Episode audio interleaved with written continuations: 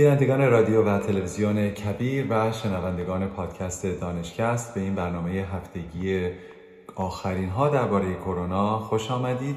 نظام الدین میساقی هستم و سپاسگزارم که مثل هر هفته با من همدل و همزبان آخرین ها رو مرور میکنید. امروز یک شنبه پنجم دی ماه هزار و چهارصد برابر با بیست و ششم دسامبر دو هزار و بیست و یک هست. روز بعد از کریسمس هست. برای عزیزانی که کریسمس رو جشن میگیرن تبریک میفرستم و همینطور روز باکسینگ دی در بیشتر نقاط انگلیسی زبان دنیا، یعنی روزی که باید برید و خرید بکنید و از حراج‌های خوب استفاده بکنید. فقط این رو خاطر نشان بکنم که خریدها در فصل سرد همیشه با در فضای درون بودن همراه هست و احتمال شیوع ویروس هم بالاتر هست و این هست که در این دوران هالیدیز و در دوران خرید و بیرون بودن و در فروشگاه بودن ماسک گذاری و فاصله گذاری رو فراموش نکنید و البته یادتون باشه که خیلی از خریدها رو از طریق آنلاین میتونید انجام بدید و در فضاهای پر ازدحام حضور پیدا نکنید. اول خبرهای از ایران رو خدمت شما تقدیم میکنم. دبیر کمیته علمی شورای کشوری کرونا میگه در صورت عدم واکسیناسیون و بی‌توجهی ها شیوع اومیکرون در ایران اواخر دی ماه به اوج خود خواهد رسید. محمد حاشمی سرپرست اطلاع رسانی وزارت بهداشت ایران خبر از شناسایی شش مورد جدید مبتلا به سویه اومیکرون داده و به گفته آقای هاشمی پنج نفر از مبتلایان در هرمزگان و یک نفر در شهر بابل بوده. ایشون گفته که یک مبتلا نیز پیشتر در شهر مشهد شناسایی شده بود. این مقام بهداشتی ایران از مردم خواست علاوه بر رعایت پروتکل‌های بهداشتی به ویژه استفاده از ماسک و حضور نیافتن در تجمعات تزریق دوز سوم واکسن کرونا رو در اسرع وقت انجام بدن. خب کرونا در ایران با سویه جدید الان در حال فعالیت هست. این سویه از تمامی ویروس‌های پیشین خودش قابلیت انتشار بالاتری داره. اصلا بین ویروس‌ها به طور خاص این سویه یکی از پر انتشارترین هست و قابلیت واگیر اون شاید یکی از بالاترین ها در تاریخ ویروس شناسی هست. بسیاری از کسانی که در ایران با سویه اومیکرون تشخیص داده شدن و شناسایی شدن سابقه سفر نداشتن که هیچ، سابقه در معرض کسی قرار گرفتن که او هم سفر کرده هم نداشتن. برای همین نشون میده که اومیکرون در ایران در سطح جامعه در حال فعالیت هست. کامیونیتی اسپرد اون الان بسیار بالا هست و انتظار میره که در هفته های آینده یک موج جدیدی رو ما ببینیم. خوبی اومیکرون البته این هست که هنوز به نظر میرسه که اومیکرون بیماری به نسبت خفیفتری رو ایجاد میکنه. این دلیل نمیشه که همه قرار هست که خفیف بگیرن. خیر، بر اثر اومیکرون ده ها نفر تا کنون فوت شدن و صدها نفر تا کنون بیمارستانی شدن. پس نمیشه که گفت اصلا این گونه نیست، اما به نسبت دلتا این بیماری مقداری خفیفتر هست. اما این دلیل سهلنگاری در مورد اومیکرون حتما نیست. سالی که گذشت رو باید به عنوان هم سال مثبت و هم سال منفی نگاه کرد. از نظر مرگ و میر سال دو هزار و بیست و یک از سال دو هزار و بیست بدتر بود برای کووید نوزده، اما سالی بود که از آغاز اون واکسن ها در دسترس قرار گرفت، البته نه برای همه دنیا ولی در بسیاری از کشورهای پیشرفته و الان آرام آرام برای همه دنیا داره واکسن ها از طریق پروژه کوواکس در دسترس قرار میگیره. بیش از هشت ممیز نیم میلیارد دوز واکسن تا کنون در سطح دنیا زده شده، واکسن های مختلف، و این بزرگترین کمپین واکسن زدن در تاریخ دنیاست در این فاصله یک ساله. و الان داده ها حاکی از اون هست که در سه ماه آینده ما به هفتاد و پنج درصد جمعیت دنیا که حداقل یک دوز واکسن رو دریافت کردند خواهیم رسید. اینها کارهای بسیار مشکلی هست که البته نشون میده که وقتی که دنیا با هم متحد میشه خیلی کارها رو میتونه انجام بده. اما حالا که صحبت از واکسن شد، در این مورد صحبت بکنم که الان همینطور که میبینید یک داستان موش و گربه بین سویه های جدید و واکسن ها وجود داره. واکسن ها برای سویه های قدیم درست میشن و وقتی سویه های جدید میان، این سویه ها ممکن هست بتونن مقداری از ایمنی ناشی از واکسن فرار بکنن و بعد ایجاد عفونت و بیماری دوباره بکنن. اما تا کنون میدونیم که واکسن ها رو، مخصوصا اگر دوز سومش رو دریافت بکنیم، هنوز میتونیم بهشون اعتماد بکنیم، چون که اینها ممکن هست که از بیمار شدن نتونن مقداری پیشگیری صد درصد بکنن، با اینکه پیشگیری میکنن ولی صد درصد نیست، اما از بیمارستانی شدن و مرگ و میر میتونن به طرز شایانی پیشگیری بکنن و این هنوز بسیار مثبت هست. اما چگونه ما میتونیم از این بازی موش و گربه بیرون بیایم و ببینیم که روش دیگری برای کنترل این ویروس و پاندمی هست یا خیر؟ خبر جالب و خوبی از بیمارستان والتر رید، قسمت تحقیقاتش بیرون آمد که در ژورنال‌های معتبر چاپ شد که اونها الان در صدد درست کردن واکسن کرونا هستند که این واکسن برای تمام خانواده ویروس های کرونا بتونه مفید فایده باشه، حتی اگر سویه های دیگری به وجود بیاد، چون نمیتونیم پیش بینی بکنیم که چه سویه‌ای سویه بعدی خواهد بود و رابطهش با این واکسن ها چگونه خواهد بود. آیا میشه قسمت هایی از ویروس که به نسبت تغییر ناپذیر هستند رو مورد هدف قرار بدیم و نسبت به اونها واکسن بسازیم؟ واکسنی که در والتر رید در دست درست کردن و تحقیق هست رو میتونید به عنوان یک تکنولوژی نانو ذرات یا نانو پارتیکل بهش فکر بکنید که یک توپ فوتبال ساکر، یعنی فوتبال که خودمون، نه فوتبال آمریکایی، رو در نظر بگیرید که این بیست و چهار سطح داره و در بیست و چهار سطح او اینها از سویه های مختلف و از قسمت های مختلف کووید آمدن و پروتئین های خاصی رو طراحی کردن و بعد این همش با هم میشه یک واکسن و این رو که در واقع نامش هست سپایک فرتین نانو پارتیکل یا برای اختصار اس پی اف ان نام داره رو آمدن و روی حیوانات اول امتحان کردن. ببینید، قبل از اینکه ما روی انسان‌ها بیایم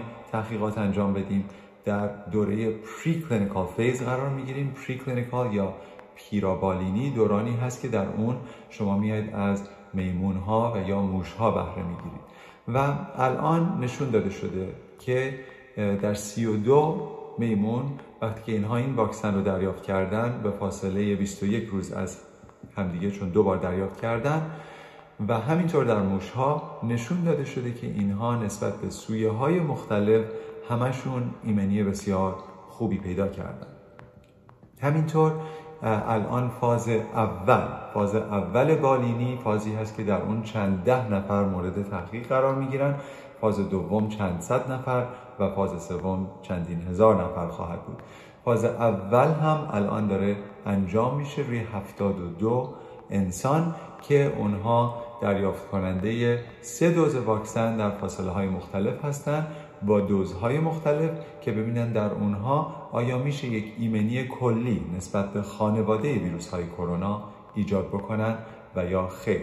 تا کنون به صورت مقدماتی میتونیم بگیم که داده ها مثبت هست، اما باید صبر بکنیم تا داده های بیشتری در دسترس باشه. این داده ها رو از National Academies of Science Proceedings به دستم رسید که من خدمت شما ارائه می کنم و به نظرم میاد که این واکسن که ممکن هست هنوز ماها طول بکشه که در دسترس قرار بگیره، ممکن هست که برای کووید های آینده از خانواده کرونا بتونه ایمنی بسیار خوب ایجاد بکنه و پاندمی های آینده رو پیش از اینکه اونها پاندمی بشن بتونه کنترل بکنه.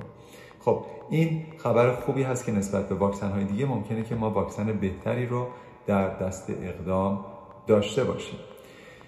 اما خب چند ده هزار نفر پیدا کردن در فاز سوم چنین واکسنی هم کار راحتی نیست، به دلیل اینکه کسانی واجد شرایط هستند که در این تحقیقات بیان و شرکت بکنن که نه خود کووید نوزده رو گرفته باشن و نه واکسن زده باشن.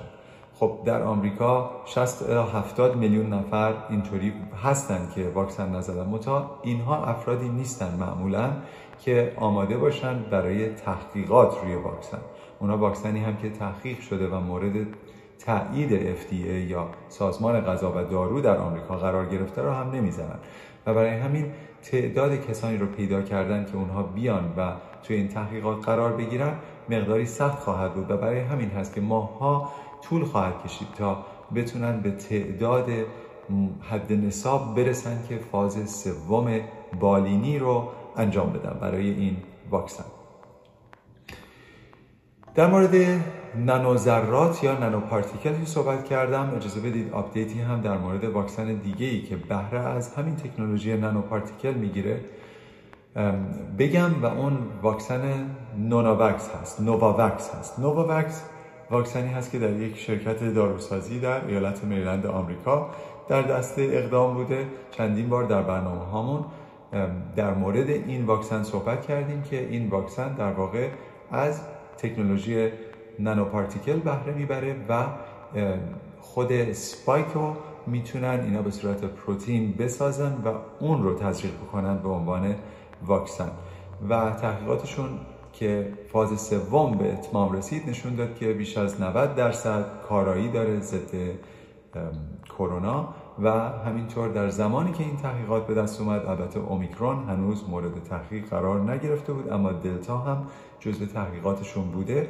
پس داده ها بسیار خوب هست. در همین هفته جاری قرار هست که شرکت نوواوکس بیاد و این واکسن رو ارائه بکنه به اف دی ای برای تصویب اضطراری و همینطور خبر دیگر این هست که سازمان بهداشت جهانی Emergency Use Listing رو تایید کرده، یعنی که به صورت اضطراری میتونه این واکسن مورد استفاده قرار بگیره. برای همین تولید انبوه واکسن شروع شده و اصولاً وقتی هر واکسنی مورد تایید سازمان بهداشت جهانی قرار میگیره میتونه در پروژه کوواکس شرکت بکنه و برای کشورهایی که در اونها درصد واکسیناسیون پایین هست و کشورهایی در حال توسعه هستند این واکسن هم در دسترس قرار بگیره. خوبی دیگر این واکسن این هست که مثل تکنولوژی ام آر ان ای که فایزر و مدرنا هست لازم نیست به فریزرهای بسیار قوی برای نگهداری و برای حمل و نقلش و برای همین این واکسن راحت‌تر میتونه در سراسر دنیا فرستاده بشه و ازش استفاده بشه. خب اجازه بدید در مورد اومیکرون قدری صحبت بکنیم. اومیکرون داره خودش رو نشون میده در جای جای مختلف دنیا. همونطوری که پیش بینی کردیم هفته گذشته اومیکرون به پیک خودش، یعنی به اون حد اوج خودش در آفریقای جنوبی رسید، به خصوص در استان گوتنگ و الان سیر نزولی خودش رو داره طی میکنه. این دلیل نیست که اومیکرون دوباره موج دیگری نداشته باشه، ولی اصولاً ویروس ها به صورت موج موج میان و میرن و رفتارشون به این حالت هست. به هر حال اون اتفاقی که اونجا افتاد باعث میشه که بدونیم که این ویروس در جایهای دیگر دنیا چگونه رفتار خواهد کرد. اما یادتون باشه که در آفریقای جنوبی کمی بیش از سی درصد جمعیت واکسینه شده بود. الان که ویروس در جاهای مختلف داره میره که درصدهای بالاتری از واکسیناسیون دارن، مثلا در آمریکا بالای شصت درصد کلا واکسینه شدن، البته دوز سومشون رو دریافت نکردن خیلی ها هنوز، و یا در انگلستان و دانمارک اونجاها میتونیم ببینیم که در فضای واکسن زده فعالیت این ویروس چگونه خواهد بود. ولی این رو به صورت محرز میدونیم که این ویروس میتونه کسانی که واکسن زدن رو هم بیمار بکنه، اما معمولا مشکل رو خفیفتر انجام میده و اینها احتمال بیمارستانی شدنشون کمتر هست. در همین فاصله سه هفته‌ای که این ویروس در آمریکا شناسایی شده، الان بیش از هفتاد درصد کیس‌های جدید کووید نوزده در آمریکا اومیکرون هستند. هنوز دلتا هم وجود داره ولی دلتا الان در اقلیت قرار گرفته و جالب اینجاست که به نظر میرسه تا هفته آینده ما نزدیک به صد درصد اومیکرون فقط خواهیم داشت در آمریکا. اما خب به نسبت تعداد کیس ها تعداد کسانی که بستری شدن هنوز کمتر هست و اکثریت کسانی که بستری شدن کسانی بودن که اصلاً واکسن نزده بودن. اون داده ها رو در دسترس دارم و خدمت شما عرض خواهم کرد. الان در واشنگتن دی سی بیشترین کیس ها رو میبینیم که از هر صد هزار نفر صد و سی و چهار نفر آلوده هستند و در نیویورک هست که نفر در قسمت دوم قرار میگیره صد و بیست و یک کیس در هر صد هزار نفر هست که این رو نسبت به هفته های دیگه اگه نگاه بکنیم سیصد و چهل و دو درصد بالا رفته. نشون میده که اومیکرون فعالیتش یک فعالیت بسیار تصاعدی بالایی هست. هاوایی هم تعداد کیس هاش پانصد درصد بالا رفته یعنی پنج برابر شده. فلوریدا سیصد و هفتاد درصد بالا رفته. جورجیا صد و سی و نه درصد بالا رفته. لوئیزیانا صد و سی و دو درصد بالا رفته. تگزاس صد و سیزده درصد بالا رفته و اینها در واقع بزرگترین رشد در دو هفته در تاریخ پاندمی در تمام سویه‌های مختلف بوده. اما درصد کسانی که بیمارستانی شدن هنوز به اون نسبت بالا نرفته و اونها هنوز حاکی از این هست که این ویروس احتمالاً قدری قرار هست که خفیفتر رفتار بکنه. اگر که درصد بیمارستانی شدن ها رو بخوایم ببینیم اینها حدوداً سیزده درصد بالا رفتن و هنوز به نسبت پایین هستن و الان حدوداً هزار و سیصد و پنجاه نفر در روز در آمریکا مرگ و میر داریم. اما خب ممکن هم هست که ما مقداری داریم زود قضاوت میکنیم چون معمولاً از آغاز بیماری تا مرگ و میر سه تا چهار هفته طول میکشه و برای همین هست که ما هنوز نمیدونیم که آیا درصد بیمارستانی بودنها اینقدر پایین خواهد موند، شاید به خاطر اینکه درصد واکسینه شدگان به نسبت بالا هست و یا خیر. اما به نظر میرسه که اون درصد هم مقداری بالاتر خواهد رفت.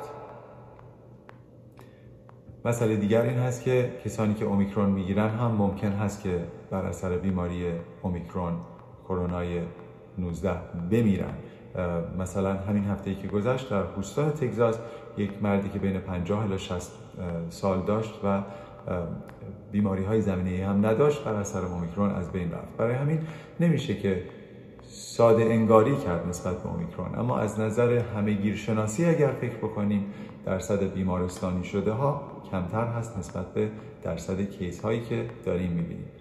اما همه‌گیرشناسان آمدن و بهترین و بدترین سناریو رو در پیش روی ما قرار دادن بر اثر یک سری محاسبات آماری و بهترین سناریویی رو که ما میتونیم ببینیم این هست که تا حدود وسط‌های ژانویه یعنی یه چیزی حدود پانزده هفده روز دیگه ویروس قرار هست که به بالاترین حالتش برسه و وقتی که به اون حالت برسه در اون موقع حدوداً صد و نود هزار تن در آمریکا هر روز به این ویروس مبتلا خواهند شد و خب در این حالت ممکن هست که حدوداً ده هزار و پانصد بستری شده در روز اضافه بشه به تعداد و حدوداً هزار و چهارصد الی هزار و ششصد تن مرگ و میر رو در روز ما ببینیم. خب وقتی اینا رو نگاه میکنید میبینید که خیلی فرقی با مرگ و میر الان نداره.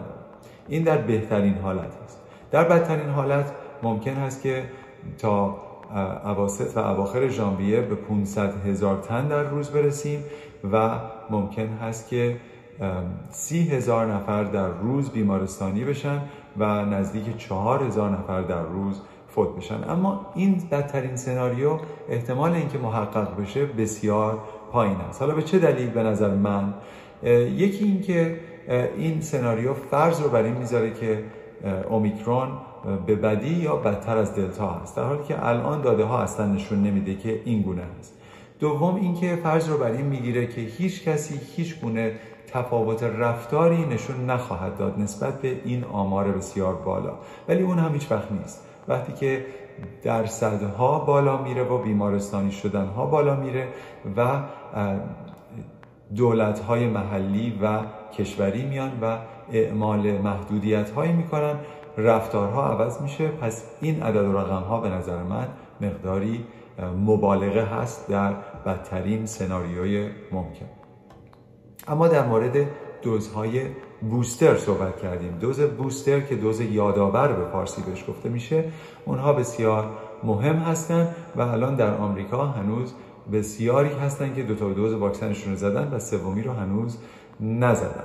این هست که حدوداً فقط سی و دو درصد آمریکایی‌های واجد شرایط تا حالا واکسنشون رو زدن و کسایی که بالای شصت و پنج سال هستن پنجاه و پنج درصدشون دوز سوم یا دوز بوسترشون رو زدن. اما خبر خوب این هست که از هر هشت نفر که تا حالا هیچ واکسنی نزده بودن، حدوداً یک نفر آمده و شروع کرده به واکسن زدن و فرض بر این هست که چون در مورد اومیکرون و شدت انتشار اون شنیدن، اینها نظرشون عوض کردن و روی آوردن به واکسن زدن که این هم به حال خبر خوبی هست. در هفته‌ای که گذشت کسانی که اصلاً واکسن نزده بودن نسبت به کسانی که سه واکسن زده بودن سی و یک برابر، توجه بفرمایید نگفتم سی و یک درصد، سی و یک برابر احتمال بستری شدن داشتن نسبت به کسانی که سه دوز واکسن زده بودن. حالا اگه بخوایم کسایی که دو دوز زده بودن با کسایی که سه دوز زده بودن مقایسه کنیم، اونهایی که دو دوز زده بودن پنج برابر کسانی که سه دوز زده بودن احتمال بیمارستانی شدن داشتن. پس نشون میده که دوز سوم وقتی که پادتن‌ها رو خیلی بالا میبره، حتی اگر این پادتن‌ها دقیقاً برای اومیکرون ساخته نشده، اینها با تعداد بالاتر هنوز میتونن مقدار بیشتری پیشگیری از بیماری و پیشگیری از بستری شدن بکنن.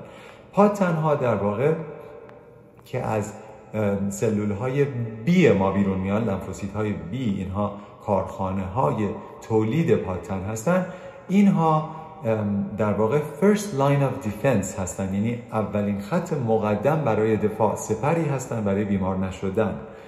بعد از پادتن‌ها اگر بیمار شدید، اون وقت هست که سلول‌های تی، لنفوسیت‌های تی که اینها در واقع ایمنی سلولی ایجاد میکنن، میرن سراغ اون سلول‌های ما که عفونی شدن و اون سلول‌ها رو از بین میبرن.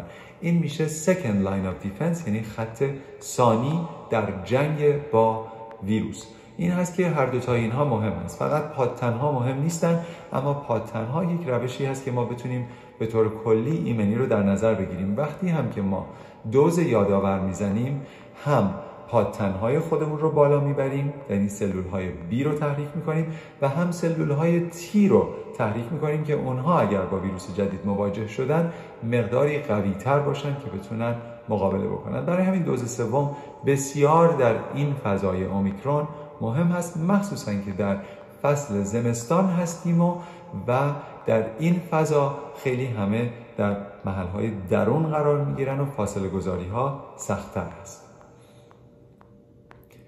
خب هفته پیش در مورد این صحبت کردیم که سازمان غذا و داروی آمریکا یا اف دی ای در شرف تصویب اضطراری قرص پاکسلووید هست که قرص شرکت فایزر هست که برای مقابله با ویروس کرونا ساخته شده و اتفاقا خوبیش این هست که به نظر نمیرسه که سویه‌های مختلف قراره که به طرق مختلف نسبت به این قرص عمل کنن. به نظر میرسه که این قرص نسبت به تمام سویه ها کمک میکنه، اما این قرص فقط برای کسانی کار خواهد کرد که در سه روز اول بیماری قرار دارن. وقتی بیماری خیلی شدید شد و کار به بیمارستان رسید، این قرص به درد نخواهد خورد. خبر هفته گذشته این بود که اف دی ای تصویب اضطراری رو داد به قرص پاکسلووید. البته من میگم قرص، در واقع اینها دو قرص هستند و یک قرص نیستن که با هم میان. یک قرص کارایی قرص دیگر رو قرار هست که بوست بکنه و بهش کمک بکنه و این قرص خیلی کمک میکنه برای کسانی که بیمار شدن یا در بدنشون ایمنی کافی از طریق واکسن وجود نداشته یا کسانی که واکسن نزدن، اما باز هم بسیار بهتر هست که واکسن بزنید تا اینکه به این قرص فقط فکر بکنید. حالا چرا؟ اول از اینکه این قرص مشکل عرضه داره، یعنی تعداد کسانی که ممکنه احتیاج به این قرص داشته باشن خیلی بیشتر هست متقاضیان نسبت به عرضه این قرص. این هست که فکر نکنید که الان که تصویب شده در هر جایی که شما قرار بگیرید اون قرص وجود داره، خیر، اصلا اینطور نیست. طول میکشه تا این قرص به تعداد کافی در دسترس قرار بگیره. این مسئله اول هست.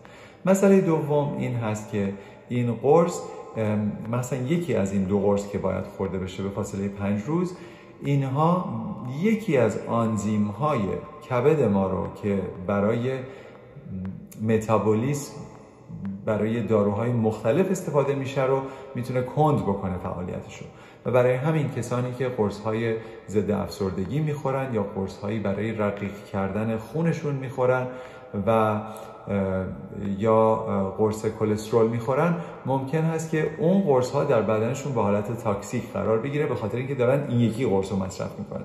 برای همین نمیشه گفت که بله این قرص یک دارویی هست که ما را نجات خواهد داد. این دارو بسیار مهم هست در جعبه ابزار مبارزه با کووید نوزده، اما این قرص هم مشکلات خودش رو داره، هم از نظر عرضه و تقاضا و هم از نظر اینتراکشن هایی که بین این دارو و داروهای دیگری که بیماران میخورن ممکنه که به دست بیاد.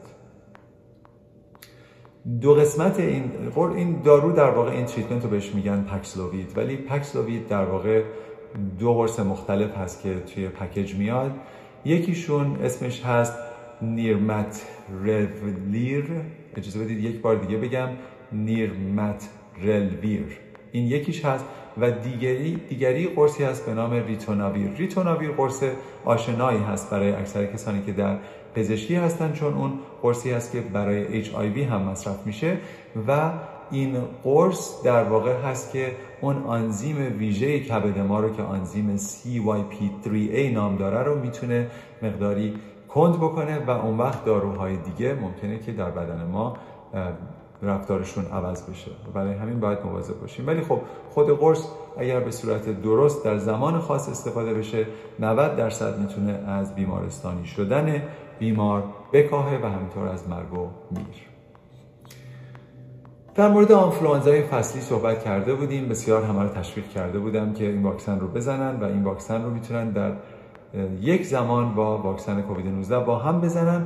اما خبری که به نظر میرسه الان وجود داره این هست که اون سویه ویژه آنفلوانزای فصلی که الان غالب شده در نیم کره شمالی متاسفانه قدری فرق میکنه از اون چهار سویه‌ای که در اون واکسن هست. نه اینکه این واکسن اصلا به درد نخوره، اما این واکسن مقداری کاراییش کم میشه نسبت به اون چیزی که انتظارش رو میرم. اما باز هم چون در فضای پاندمی دیگری هستیم، اگر که فرصت کردید حتما واکسن آنفلوانزاتون هم در این فصل بزنید. در مورد واکسن های دیگر خبری که به دستم رسید این هست که مدرنا اگر با فایزر بخوایم مقایسش بکنیم حدود چهار برابر احتمال این رو داره که التهاب قلب بده. البته این التهاب ها معمولا به صورت خفیف انجام میشه و بعد از چند هفته از بین میره و این رو هم یادتون باشه که خود کووید نوزده احتمال التهاب قلبش هم بسیار بالا هست و تا ماه ها میتونه طول بکشه و خب البته فایزر احتمال التهاب قلبش حدود یک چهارم مدرنا هست. اینها احتمالاً به دلیل این هست که دوزهای فایزر و مدرنا با هم مقداری فرق میکنه. مدرنا اصولاً هدفش این بود که بیشترین و ماناترین ایمنی رو ایجاد بکنه با احتساب اینکه ممکن هست مقداری عوارض جانبی شدیدتر باشن، ولی اگر این عوارض قابل تحمل باشن و قابل مثلا معقول باشن اشکالی نداره. ولی فایزر آمده و سعی کرده که عوارض رو تا اونجایی که میتونه کم بکنه و به این دلیل هست که مثلا با فایزر ممکن هست که یکم ایمنی به اون مانایی نباشه. مثلا الان کسانی که دوز یادآور فایزر رو میزنن به نظر میرسه که بعد از ده هفته اون پادتن‌های خیلی بالا در بدنشون دوباره پایین خواهند آمد. این خبری که در مورد مقایسه فایزر و مدرنا بود رو در ژورنال بریتیش مدیکال جورنال پیدا کردم که خدمت شما ارائه کردم. خبرهای دیگر این هست که دولت آقای بایدن پلن هایی رو در موردش صحبت کردن که سعی بکنن این موج اومیکرون رو باهاش مقابله بکنن، مثلا مثل در دسترس گذاشتن تست کردن در خانه و به صورت انبوه و به صورت رایگان و همینطور محدود ایجاد محدودیت هایی میشه و همینطور استفاده از هزار سرباز که اینها مهارت های پزشکی دارن که بیان و در جاهایی که خیلی ویروس فعالیتش بالا هست مثل میشیگان، ایندیانا، ویسکانسین، آریزونا، نیو همشایر و ورمانت اینها بیان و کمک بکنن که هم برای تست کردن هم برای واکسن زدن و به کادر درمان بپیوندن. خب دوستان عزیز، این برنامه هفتگی آخرین ها درباره کرونا بود که به کوشش همکار عزیزم آقای بیژن مظفری که نقش ادیت کردن و کارهای سمعی بصری رو دارن در خدمت شما ارائه میشه. سپاسگزار هستم از شما که این برنامه رو با دوستان دیگر فارسی زبان که ممکن هست که انگلیسیشون انقدر روان نباشه که تمام اخبار رو دنبال بکنن در میان میذارید. همینطور سپاسگزار هستم برای کسانی که برنامه ها رو به صورت صوتی از طریق پادکست دانشکست در سپاتیفای و یا در اپل پادکست دنبال میکنن. خواهش میکنم انتقادات خودتون رو، نظرات خودتون رو بفرستید و ما سعی میکنیم در بهتر کردن این برنامه ها بکوشیم. یکی از دوستان عزیز من از تگزاس برام پیام فرستاد و گفت که برنامه ها خیلی خوب هست اما شما به صورت شمشیر قورت داده صحبت میکنید و صدای شما مونوتون هست. اما خب این برنامه ها متاسفانه برنامه هایی هست که قدری جدی هست، قدری علمی هست. خیلی من نمیتونم برای شما مزه بریزم اما سعی میکنم که بیشتر لبخند بزنم و صدامو برای شما بالا و پایین بکنم که شما رو همونطور که هم رشته من هست به خواب و حالت انستزی و بیهوشی نبرم. تا هفته آینده خوب و خوش باشید. براتون آرزوی شادکامی میکنم و تشویقتون میکنم که اگر دوز سومتون رو نزنید حتما بزنید و سهم خودتون رو ایفا بکنید برای مقابله با موج اومیکرون. خوب و خوش باشید.